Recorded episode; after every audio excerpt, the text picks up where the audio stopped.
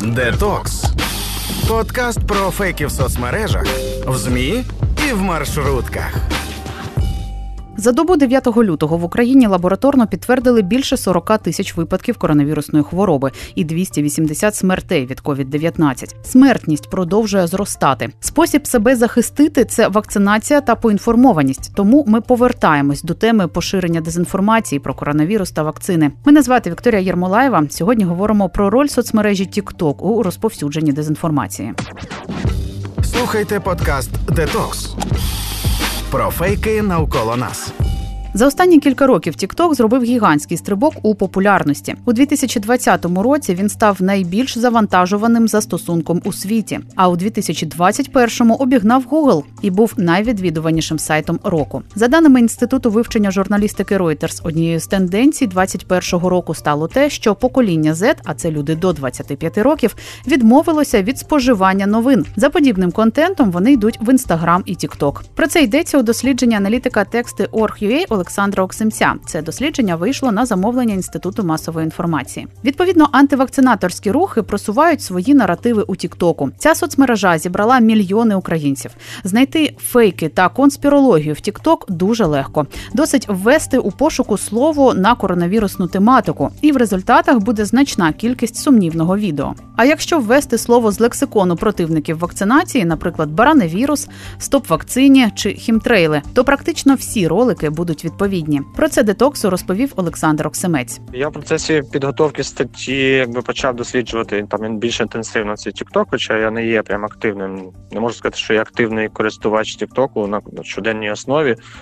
Е, тобто я можу його відкрити пару разів на тиждень, подивитися пару відео чи може пару десятків відео позалипати, але е, якби я не відкриваю його щодня на регулярній основі. Але те, що я помітив, що Ну і я якби в процесі підготовки помітив, що е, як писали дослідники, що TikTok особливий особливий тим, що своїми своїми алгоритмами, і що йому по суті треба е, одна один показник, типу наскільки ви часу проводите, наскільки часу ви дивитесь конкретне відео. От якщо ви дивитеся якісь специфічні відео, наступні відео, скоріш за все, будуть подібними до того, що ви дивитесь. Якщо ви це будете пропускати, то скоріш за все вам будуть менше показуватись такі на відео на ці теми.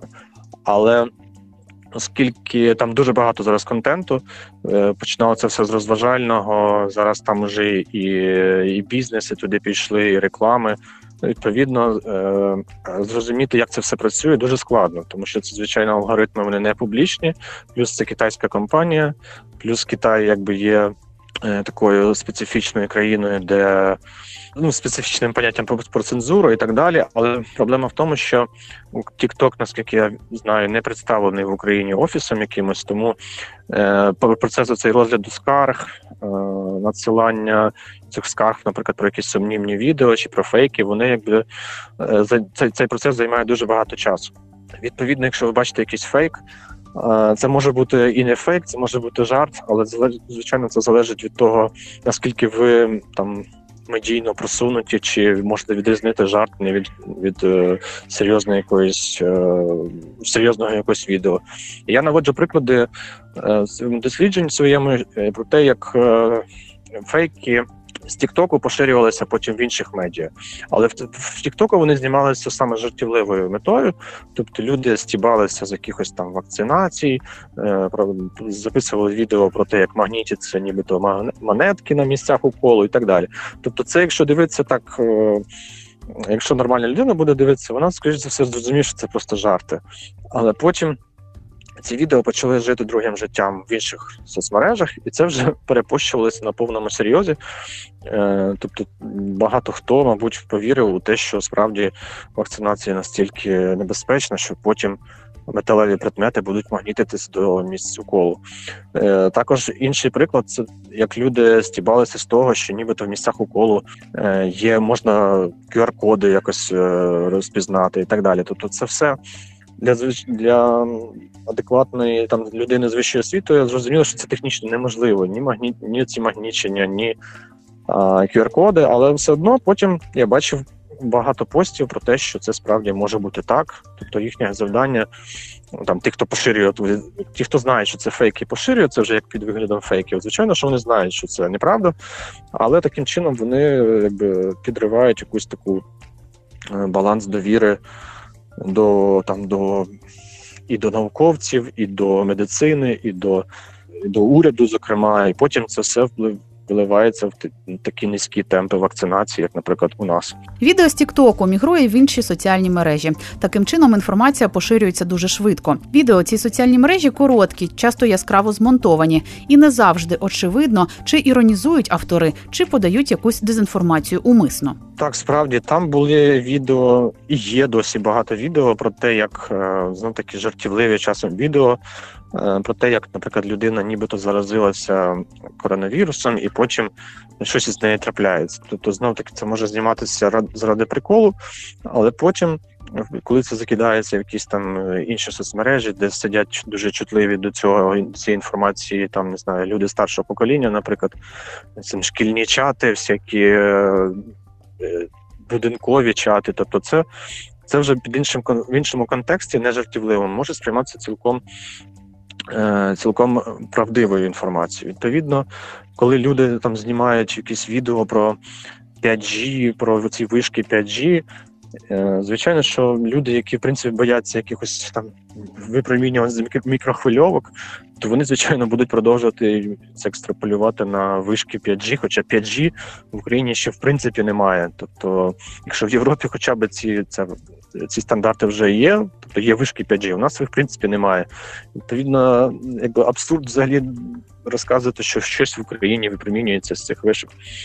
Е, ну і відповідно, що багато хто записує ці відео чисто для жартів, але потім підключаються всякі е, або антивакцинатори, або якісь зовсім пропагандистські, ну не знаю, мабуть, за сприяння якихось там, російських медіа, вони записують уже відео просто щоб щоб сіяти паніку.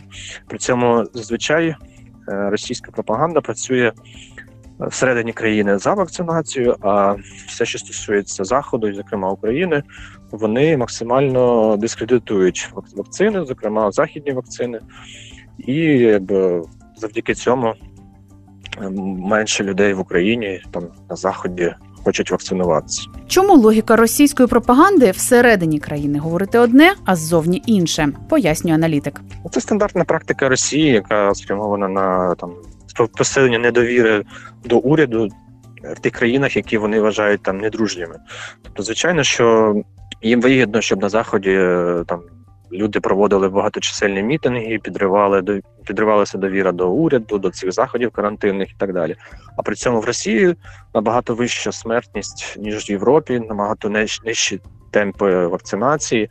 При цьому в Росії не визнані західні вакцини, на відміну від України, наприклад.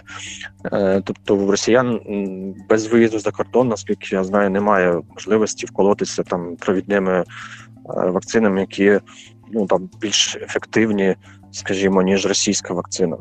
І відповідно, що все, що їм залишається, вони якби по інерції по інерції розкачують цю паніку і вигідно на це, тому що якби це якби не їхнє населення, їм його не шкода. Але при цьому, як я вказую в статті, що часто російські антивакцинатори і там люди, які заперечують е, пандемію, е, вони дивлячись. Е, ну, російськомовні люди, які там живуть, наприклад, на заході, вони дивлячись ці відео, які підготовлені для західної публіки, там англійською мовою, французькою, німецькою, вони потім це все поширюють уже на російський ринок. Це дуже небезпечно. Тобто, це вже повертається до Росії бумерангом. Але вони, я думаю, просто не можуть зупинитися. От вони, якщо вже звикли розказувати там про якісь е, бандеровців чи нацистів в Україні, вони вже в певний момент не можуть просто так зупинитися. І, відповідно, це так само працює із антивакцинними настроями ці всі сіяння сумнівів в тому, що ці карантинні заходи потрібні, ну і так далі. Слухайте подкаст Детокс про фейки навколо нас.